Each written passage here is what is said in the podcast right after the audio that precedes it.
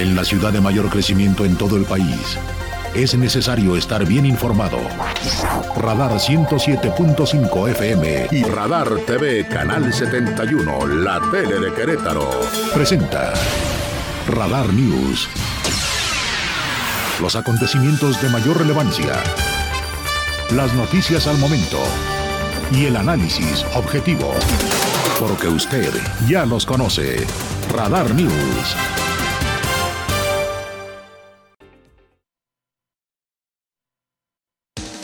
Teatro, cine, conciertos. El show business en Querétaro en Radar News Entertainment.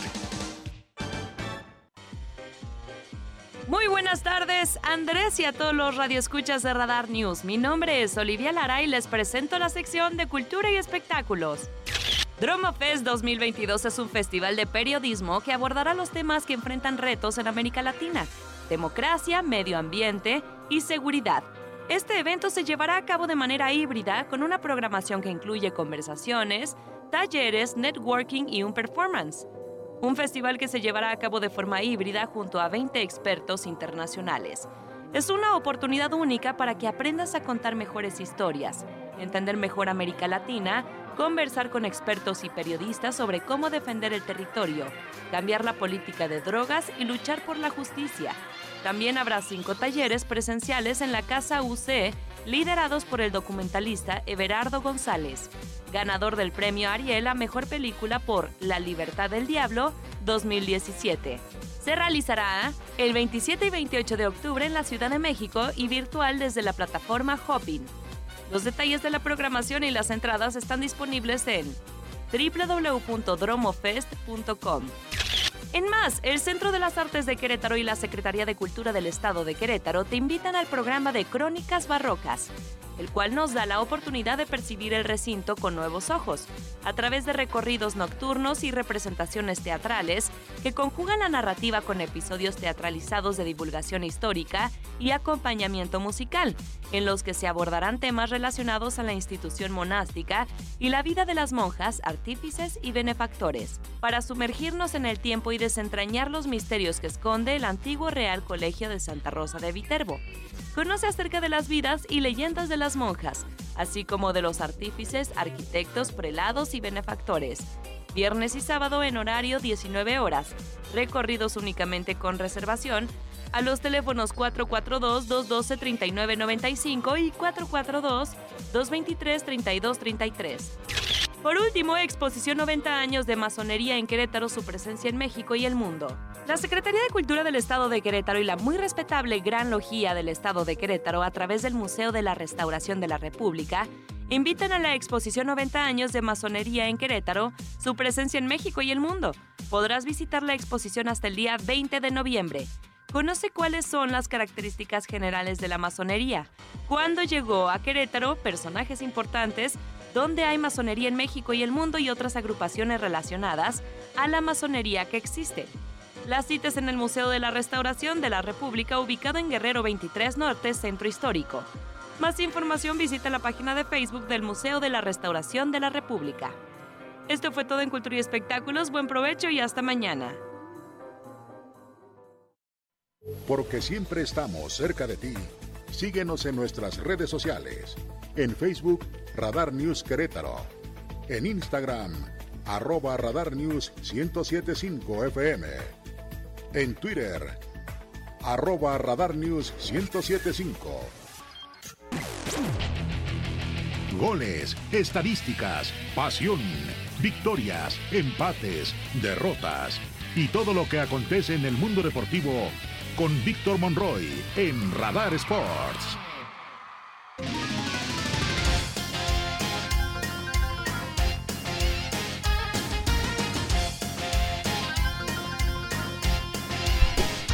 Una de la tarde con 55 minutos. ¿Qué tal? ¿Cómo le va? Esta es la información de los deportes.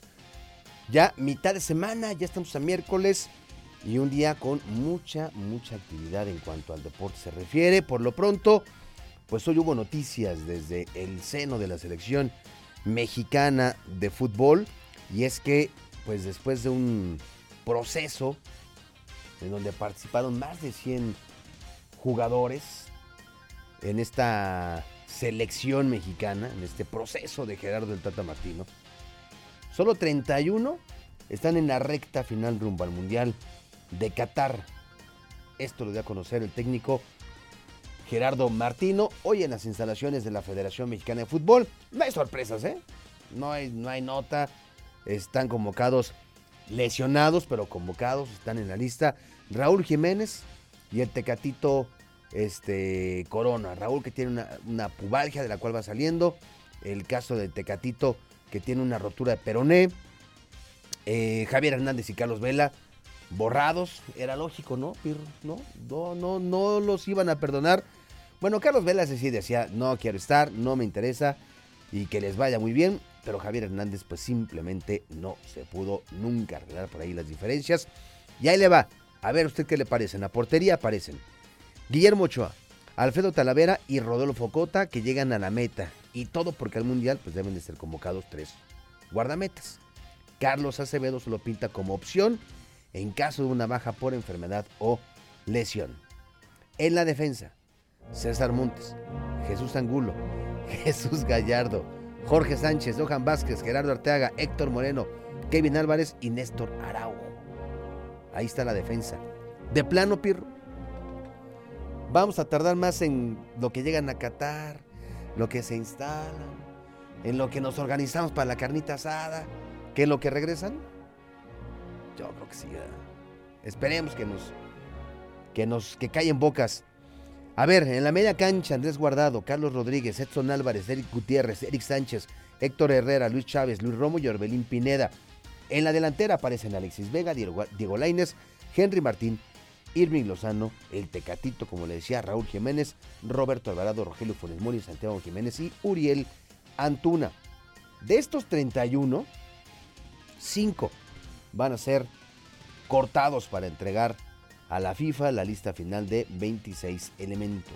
La selección mexicana viaja el lunes a, España, donde se va a realizar en Girona el campamento final, en donde el Tata Martino va a realizar los últimos descartes.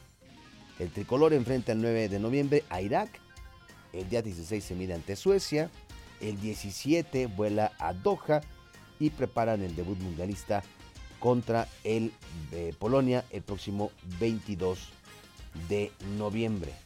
O sea, en menos de un mes, México estará debutando contra Polonia allá en Qatar. Así, así los, eh, los nombres de esta lista. Este, nos preguntan que si nos emociona que la selección vaya a este mundial a diferencia de las ediciones pasadas. No tanto, ¿eh? No, no es como, sí, en otras, claro, estabas, bueno, hasta veías haciendo sándwiches en la tele a los futbolistas, ¿no?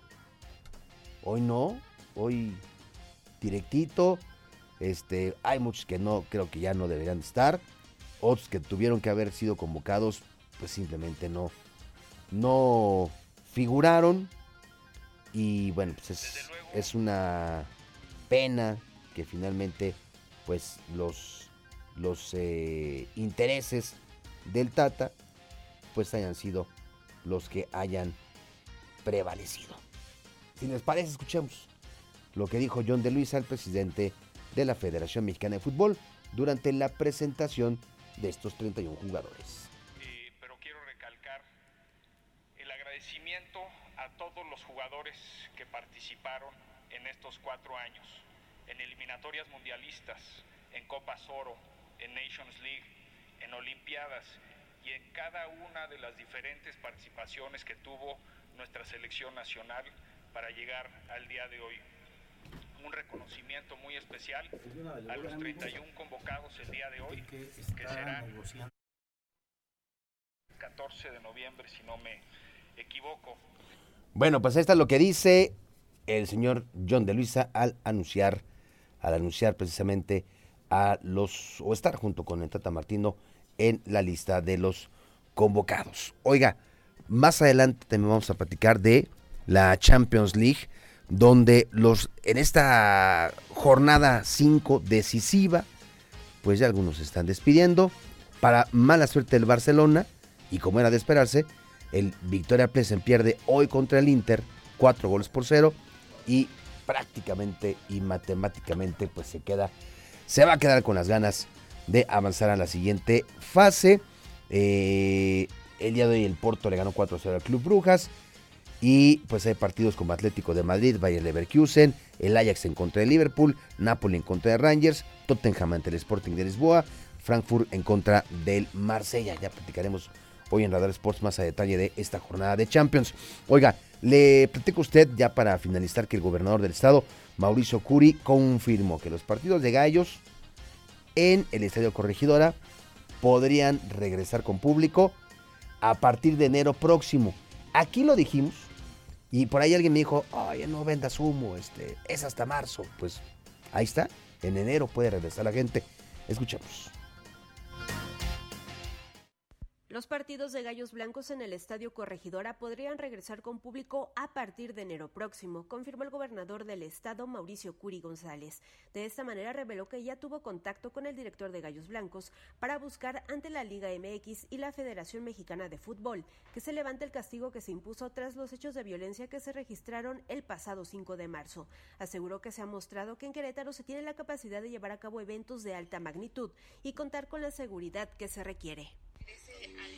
Sí, de hecho, la plática que tuve con el dueño de Gallos, o con el director de Gallos, es que estamos buscando para que sea a partir de enero que regresen los partidos de fútbol.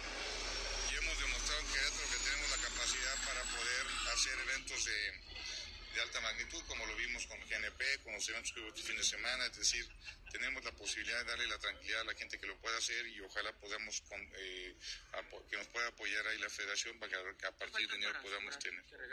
Curi González precisó que se espera que haya voluntad política por parte de la Federación Mexicana de Fútbol para que se pueda reabrir el estadio corregidora para los aficionados y no hasta marzo, que es cuando se cumplía el plazo de la sanción. El mandatario estatal adelantó que ya se trabaja también en una estrategia de seguridad en caso de que se puedan llevar a cabo los partidos con público a partir de enero, pero sin el acceso a la resistencia al vía azul. Para Grupo Radar, Andrea Martínez. Oiga, a ver qué le parece esta nota que publica el portal de mediotiempo.com y dice que el día de hoy por la tarde, Marcelo Ebrard, el secretario de Relaciones Exteriores, anunciará la postulación de México como sede para los Juegos Olímpicos del 2036, un evento que va a encabezar el propio canciller y estará la presidenta del Comité Olímpico Mexicano, María José Alcalá. Esta postulación no tiene alguna fecha en específico, sin embargo, muestra la intención y la capacidad del gobierno mexicano para ser anfitrión de este evento que podría recaer en el 2036. Cabe destacar que el Comité Olímpico Internacional todavía no decide una sede para la edición del 2036, por lo que México podría competir por albergar la magna competencia para ese año. De acuerdo al calendario publicado, el COI ah, pues eh, tiene marcado ahí que los Juegos del 2024 van a ser en París, los del 2028 en Los Ángeles, California, en los Estados Unidos, y el 2032 en eh, Australia, por lo que queda por definir la sede para los Juegos Olímpicos del 2036. Y pues justamente tanto Ebrard como Alcalá han desarrollado una campaña desde hace unos meses en la que apoyan por competir por la organización de este evento. Incluso aquí le habíamos eh, transmitido un audio, una declaración de Marcelo Ebrard por ahí del mes de junio, donde estaba justamente con Marijosa Alcalá, con algunos atletas en el Comité Olímpico Mexicano, y ahí dio la primera luz acerca de esta posibilidad. ¿A usted qué le parece? Hoy a las 3, Roberto Sosa Calderón y un servidor le esperamos en Radar Sports. Por lo pronto, siga usted bien informado a través de Radar News segunda emisión. Gracias, buenas tardes. Porque siempre estamos cerca de ti. Síguenos en nuestras redes sociales. En Facebook, Radar News Querétaro. En Instagram, arroba Radar News 1075 FM. En Twitter, arroba Radar News 1075.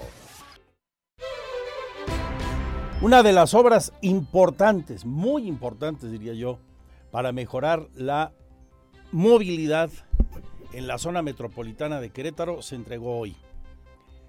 no es la más importante, pero sí una de las fundamentales. Además de la construcción, por ejemplo, de este puente sobre Bernardo Quintana y a Sombrerete, y por supuesto el nuevo trazo y condiciones de la 5 de febrero. Se entregó pues esta mañana, como le decía al arrancar, la recorrí poco después de que se inaugurara, andábamos por allá y dije, vamos a ver qué tan funcional quedó el distribuidor vial de Santa Bárbara, así lo conoce coloquialmente la gente. Técnicamente es el distribuidor vial carretera estatal 413 en Corregidora. Con una inversión de 283 millones de pesos, el gobernador del estado, Mauricio Curi González, llevó a cabo la entrega del distribuidor vial de la carretera estatal 413 en el municipio de Corregidora. Esto con el objetivo de mejorar la movilidad de la zona metropolitana y aminorar los tiempos de traslado, pues ya se encontraba saturada vialmente, pues se presentaban aforos de más de 30 mil autos por día. En su mensaje explicó que esta obra, junto con el puente de Santa Bárbara, incluso la obra de Avenida 5 de Febrero, son acciones necesarias para cambiar la realidad de las personas y darle una nueva cara a Querétaro, aunque causen molestias. Además, recalcó que no hay un momento bueno para empezar las obras y que lo más fácil sería no hacer nada. A mí, lo he dicho una y otra vez, me podrán decir mucho porque he hecho cosas o por hacer algo y a veces habrá cosas que no nos salgan. Dicen que no se lastiman los jugadores que no juegan. Los que están en la banca nunca se van a lastimar. Pero aquellos que nos aventamos, nos atrevemos a jugar, a trabajar, que para eso me contrataron, para cambiar la realidad de ustedes, no la mía. Y esto es parte de los de la realidad. Por su parte, el secretario de Desarrollo Urbano y Obras Públicas, Fernando González Salinas, detalló que esta obra contempló la construcción de tres puentes, uno en la carretera 411, otro en el Paso al Batán y otro en el río El Pueblito. Garantizó que la obra se realizó cumpliendo todas las normas ambientales y se realizó el trasplante de casi la totalidad de los árboles, así como la reforestación de una hectárea dentro del parque El Cimatario. Señaló que el proyecto completó alrededor de un kilómetro y colinda con el área natural protegida El Batán, y para lo cual se interactuó con los órdenes de gobierno a nivel nacional, estatal y municipal, así como con el Comité de Ordenamiento Ecológico Regional del Estado. Afirmó que esta ampliación de la carretera estatal 413 representa una oportunidad de crecimiento urbano y ordenada para toda la zona sur de Corregidora. Además, sostuvo que será para todos los queretanos una opción vial para el traslado desde y hacia la Ciudad de México a través del macrolibramiento. Para Grupo Radar, Andrea Martínez. Buena e importante, necesaria esta obra, como lo es la modernización de la 5 de febrero Hoy también Fernando González Salinas, secretario de Obras Públicas, dio a conocer de los avances en estos primeros días de la primera semana de trabajo al desmontar los cuatro puentes de este importante tramo urbano. El lunes podrían concluir ya con el proceso de demolición y desmonte de los cuatro puentes. Así lo explicó. A más tardar el próximo en un mes y medio el próximo lunes habrán sido retirados en su totalidad los cuatro puentes vehiculares ubicados en Avenida 5 de Febrero como parte de la segunda etapa de las obras de reingeniería de esta vialidad, informó el secretario de Desarrollo Urbano y Obras Públicas Fernando González Salinas. En ese sentido indicó que se habían fijado 10 días para retirar estas estructuras, pero se prevé que sea en menos tiempo. Aunado a ello sostuvo que a este miércoles se tiene un buen avance en el retiro de las traves de estos puentes. Eh, de cada uno de los puentes ya retiramos este las traves, que era lo fundamental. Una, una parte de las traves, en uno de los casos ya la tenemos la totalidad, en, eh, que es el, caso de Tlacote, en el caso de, Universidad vamos a empezar hoy en la noche a quitar las, las, traves y en el caso de Zaragoza ya llevamos más o menos el 50% y en Epimenio González llevamos dos, tres nada más. Pues más o menos nosotros tenemos en programa 10 días, creemos que podemos terminar antes. González Salinas detalló que en el puente de Tlacote ya se retiraron las traves. En el de Universidad apenas comenzarán la noche de este miércoles. En el puente de Zaragoza ya se tiene un avance del 50% y en el de Pigmenio González solamente se han retirado dos traves. El titular de la Secretaría de Desarrollo Urbano y Obras Públicas adelantó que después de concluir el retiro de los puentes vendrá la construcción del entronque de Avenida 5 de Febrero con Avenida Coahuila a la altura de la colonia La Obrera, donde incluso informó ya se comenzaron a instalar seis pilas de la infraestructura para su cimentación. En cuanto a la construcción del cárcamo de rebombeo como parte de las obras pluviales, indicó que ya presenta un avance del 83% y que en tres semanas se prevé colocar las tapas para concluir los trabajos de esta primera etapa de la obra de Paseo 5 de febrero. Para Grupo Radar, Andrea Martínez. Aquí lo importante de hoy, sin refritos, ya sabe, y lo que vendrá en las siguientes horas.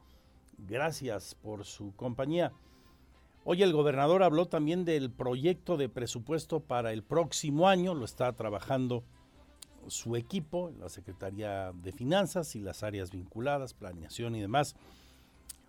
También recordó lo que ayer le platicaba aquí en primicia, eh, que había informado el propio gobernador cuando se estaba clausurando la México Cumbre de Negocios, asunto al que le conté también ayer ese recorte de 200 y pico de millones de pesos para fin de año que determinó el gobierno federal para Querétaro y para muchos estados del país, por supuesto. Pero, pues si bien los presupuestos son proyecciones y dan certezas, cada vez más estas son relativas las proyecciones y las certezas cuando vienen recortes inesperados como este. A final de cuentas, el gobernador dice, sabe que el gobierno federal está proyectando un incremento del 10% de participaciones federales para 2023 en Querétaro. Lo explicó de esta manera. Para el 2023 se espera un aumento de hasta un 10% en las participaciones federales para el estado de Querétaro en relación a las aprobadas para este año, informó el gobernador del estado Mauricio Curi González. Agregó que se debe ser realistas con esta propuesta federal, pues podría haber ajustes en el presupuesto que se destinará para la entidad. las participaciones, ellos prevén un 10% arriba del año pasado, este año, pero ya vemos que luego eso trae muchos ajustes y por eso habrá que ser muy realistas para lo que viene. Aunado a ello, indicó que ya se trabaja en la elaboración de la propuesta del presupuesto estatal que se enviará a la legislatura local para que sea aprobada por los diputados. Aunque no reveló de cuánto es la propuesta, sostuvo que se dará prioridad en invertir en diversas materias como obra, salud, seguridad, educación, agua y energía. Para Grupo Radar, Andrea Martínez. Cambiamos de asunto. Hoy estuvo en la Coparmex Luis Nava, el presidente municipal. Allí explicó al llamado sindicato empresarial el alcance que tiene hoy la dinámica de crecimiento del empleo en el municipio que gobierna. En lo que va del año, en la capital queretana se han creado más de 20.000 empleos, 133% más que durante el 2021, principalmente promovidos por la iniciativa privada, por lo que el alcalde Luis Nava reconoció el papel del sector durante la sesión del Consejo Directivo de la Coparmex Querétaro en la parte de generación de empleos y este más que un, digamos, más que un anuncio de, nos, de nuestra parte, es un reconocimiento a todas y todos ustedes porque los empleos los genera la iniciativa privada. Y en Querétaro, el dinamismo que hemos tenido, hemos, se han creado más de 20 mil empleos, que esto implica pues, un crecimiento de más del 133% con respecto al 2021. También comentó que con la finalidad de impulsar la economía local, el municipio está invirtiendo para este año 1.059 millones de pesos en obra pública, lo que implica más de 43 ramas de la economía local, por lo que se tiene un efecto multiplicador, además de que se tiene contemplado aumentar el presupuesto en al menos 200 millones de pesos, con lo que se generará más oportunidades de empleo. Luis Nava explicó que dentro del programa de Querétaro Ciudad Exponencial se están generando alianzas estratégicas con instituciones educativas, empresariales y sociales para lograr un impulso al emprendedor, a las micro, pequeñas y medianas empresas para fortalecer el comercio y la economía local y así impulsar el desarrollo de proveedores locales, programa en el que continuará el próximo año para lograr un crecimiento ordenado, bien planeado y que se traduzca en una mejor calidad de vida para todos los queretanos. Para Grupo Radar, Alejandro Payán.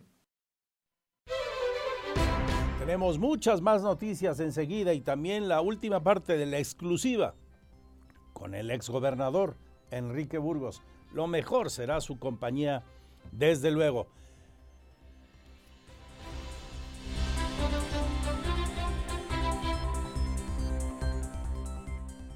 Porque siempre estamos cerca de ti. Síguenos en nuestras redes sociales. En Facebook, Radar News Querétaro. En Instagram, arroba Radar News 1075 FM. En Twitter, arroba Radar News 1075. De política y políticos. A propósito, la entrevista en un momento con Enrique Burgos, no se la pierda, sin desperdicio. Habla del presente y futuro de la política en Querétaro y en el país, el exgobernador, ex legislador y académico. Mauricio Ruiz Olaez, fue diputado local, encargado de la presidencia de Morena. Es confirmado como el coordinador de la campaña de Claudia Sheinbaum para Querétaro y además le dan la circunscripción 5 que ocupa varios estados para promoverla y también el tema de la pretendida reforma electoral morenista. El morenista Mauricio Ruiz Olaez fue nombrado delegado de la circunscripción 5 de la organización Que Siga la Democracia, con el objetivo de difundir el proyecto de la reforma electoral propuesta desde la presidencia de la República y también socializar el proyecto de la jefa de gobierno Claudia Sheinbaum para darle continuidad al proceso de transformación, aseguró el exdirigente de Morena en Querétaro. Este nuevo nombramiento vamos a estar apoyando en la eh, quinta circunscripción que corresponde al Estado de México, Colima, Hidalgo y Michoacán, eh, con la asociación que siga la democracia, encabezada por nuestra presidenta Gaby Jiménez. Estaremos reforzando el tema de la reforma electoral en los foros, en los congresos locales, en las organizaciones civiles, en la ciudadanía en general para generar esta conciencia de la importancia de por qué el Instituto Electoral debe de modificarse y fortalecer nuestra democracia en nuestro país. Y bueno, también sumarnos de lleno en esta circunscripción con el tema de la doctora Claudia Sheinbaum. Estamos convencidos que la continuidad de esta transformación política es encabezada por la doctora Claudia.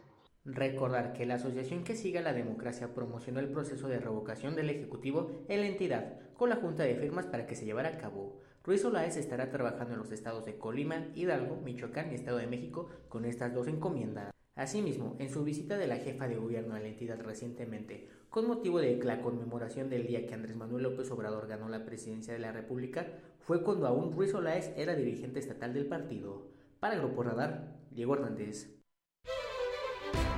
Todo listo para recibir a miles y miles en la capillita San Judas Tadeo, esta que está en la carretera ahí por la Noria, ubica usted bien. La vemos cada que andamos por ese rumbo. El patrón de los imposibles, el apóstol San Judas Tadeo, será festejado como cada 28 de octubre. Calculan más de 100 mil personas ahí de 170 contingentes peregrinos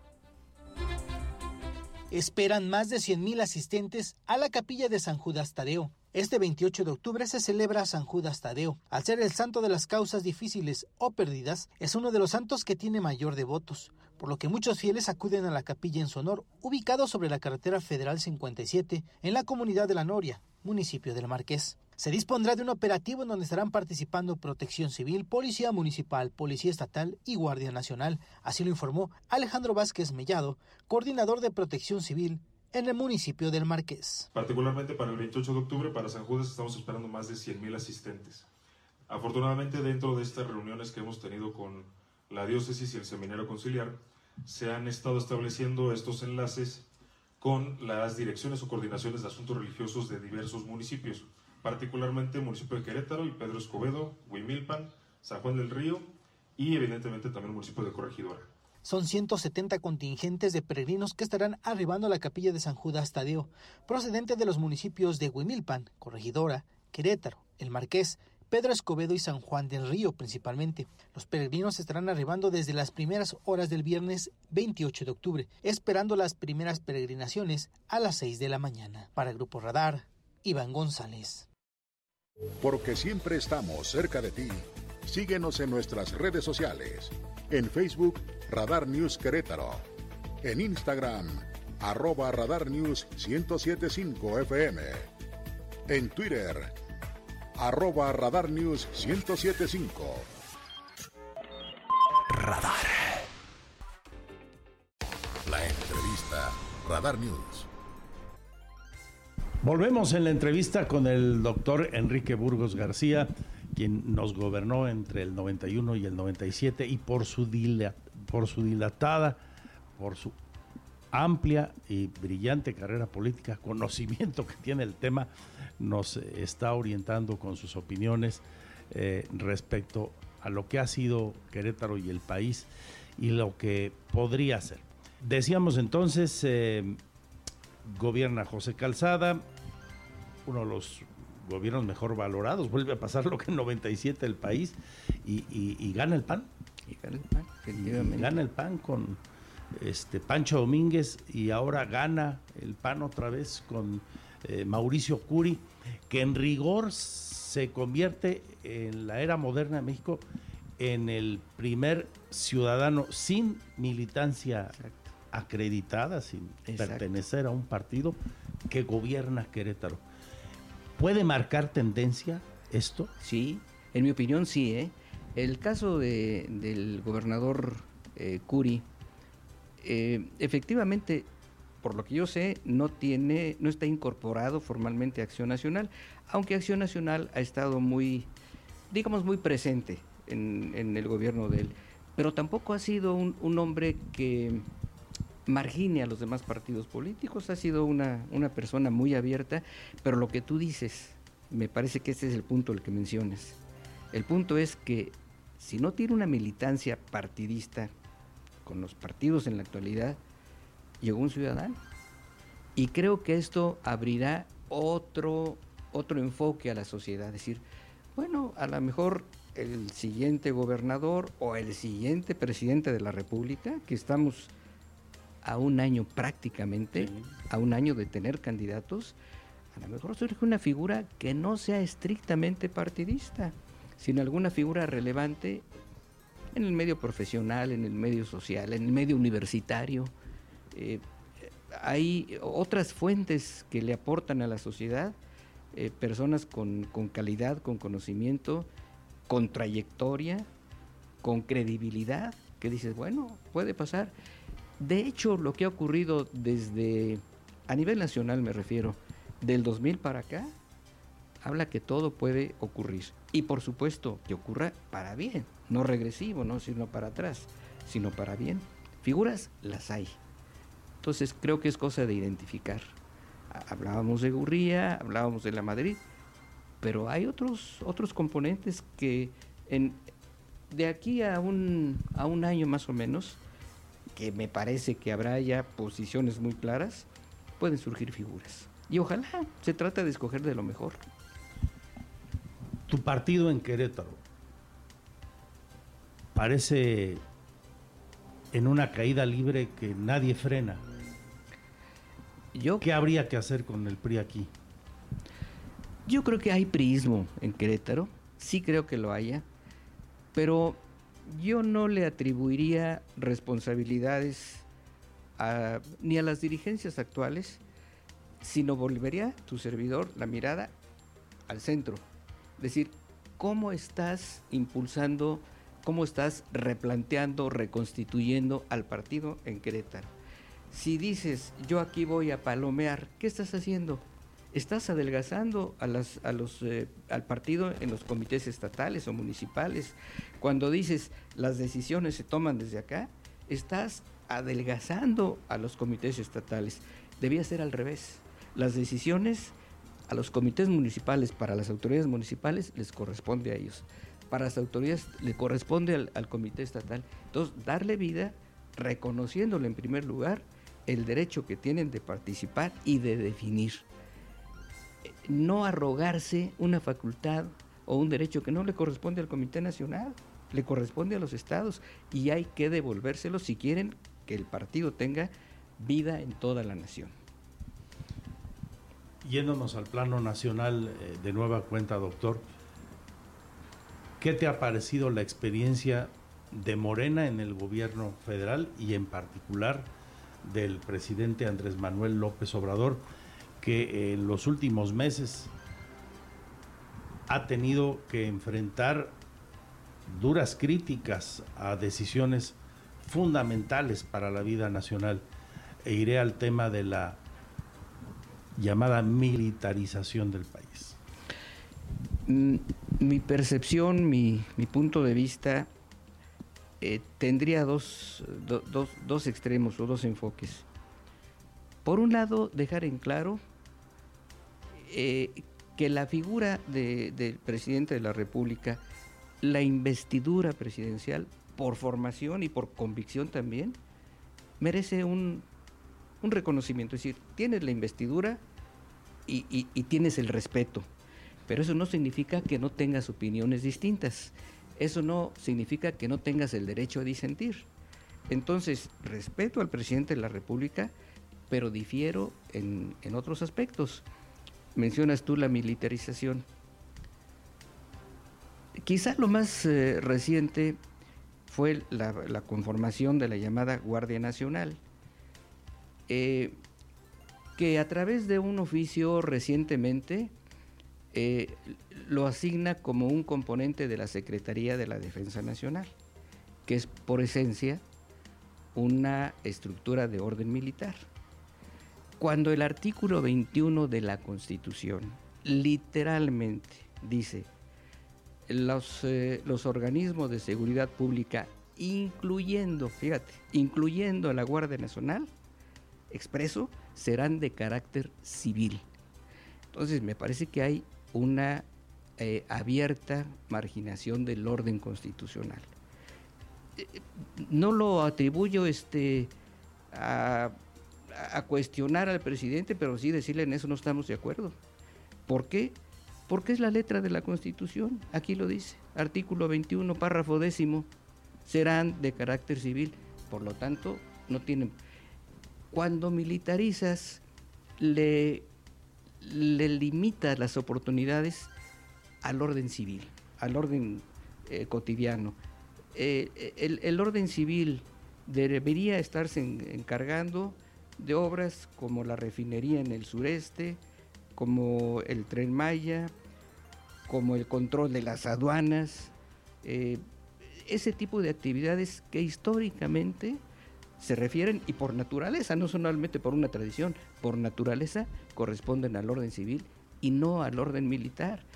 Pero además le estás dando tanto, tanta función al ejército que lo pones en, dificultad para atender lo que sí le corresponde al, ejército, no por decisión de ellos, sino por decisión del presidente, que es la, la vigilancia, la seguridad del territorio nacional, de los componentes que aseguren soberanía de la nación. Esa sí es función del ejército.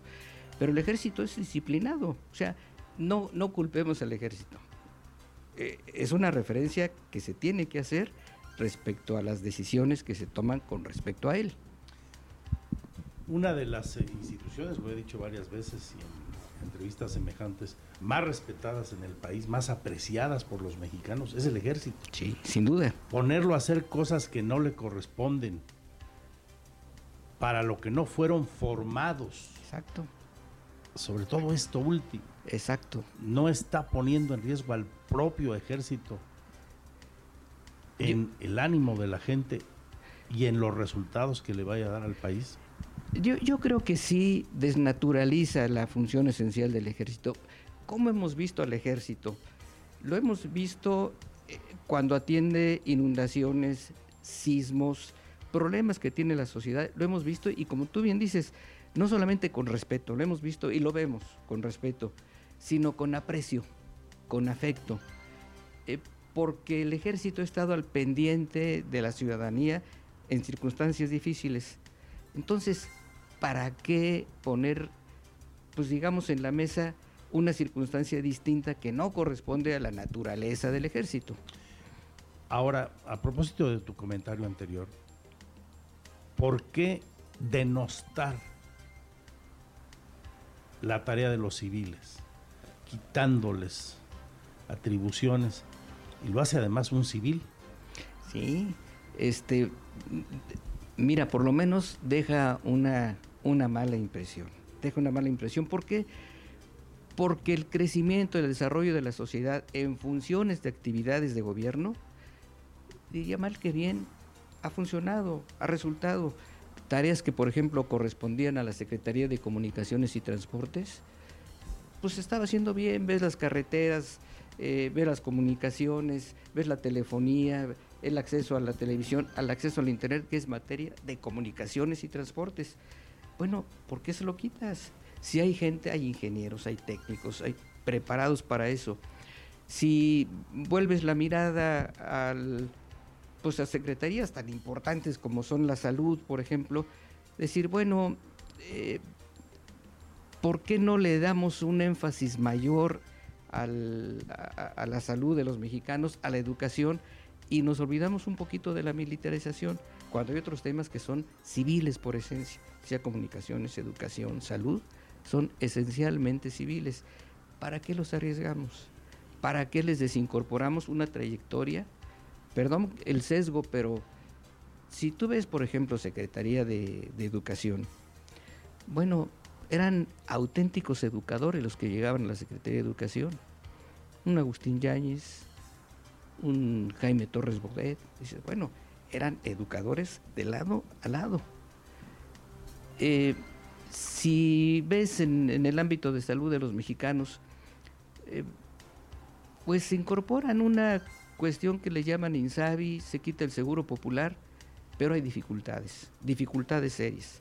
No llegan las medicinas para atender a niños con cáncer, no llegan oportunidades para el acceso después, bueno, durante la pandemia, incluso después de la pandemia, todavía se sienten los efectos. Entonces yo creo que el, el, ámbito civil hay gente sobradamente preparada, sobradamente preparada para que digas, el campo del gobierno federal, comunicaciones, salud, educación, etcétera, hacienda, etcétera, pues son actividades que conocen bien el ámbito civil. O sea, darle a cada quien lo que sabe hacer. El ejército en lo suyo, no hay quien lo sustituya y los civiles en lo suyo. Amén de, amén de esto, ¿cuál sería tu calificación a la experiencia de Morena y del presidente López Obrador al frente del gobierno de México? Mm, me parece, mi calificación es que llega al poder político del país un movimiento, un movimiento político, pero no un partido político. El acceso al poder lo define la Constitución es a través de entidades públicas llamadas partidos políticos. El camino para acceder al poder tienen que ser los partidos políticos con todas las deficiencias y las insuficiencias.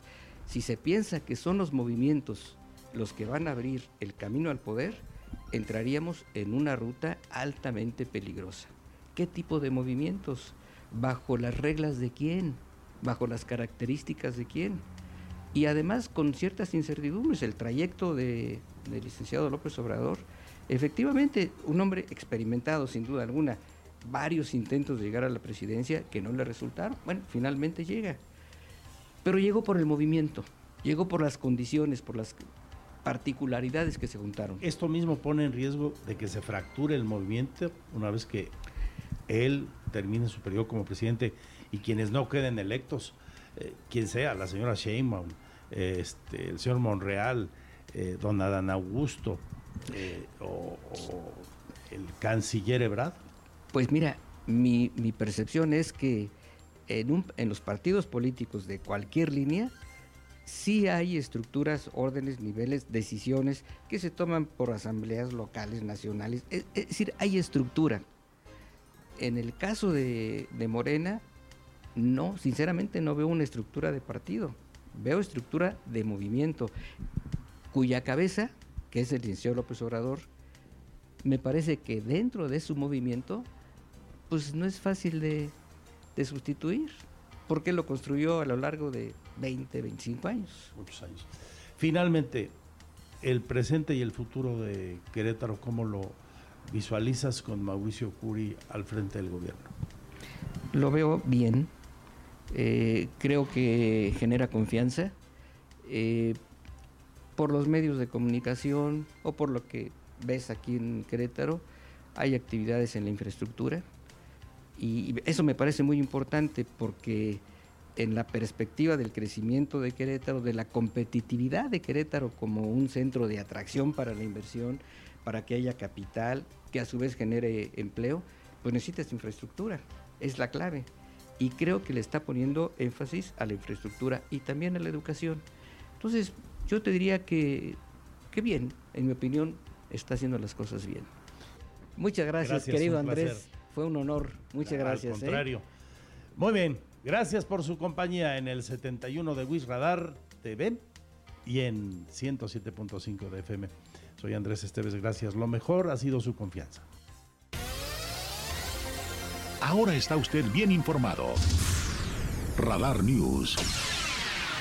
Los acontecimientos de mayor relevancia, las noticias al momento y el análisis objetivo. Escúchalo por el 107.5 FM Radar y velo por Radar TV Canal 71, la tele de Querétaro. Usted ya los conoce. Radar 107.5 FM. Lo esperamos en nuestra próxima emisión.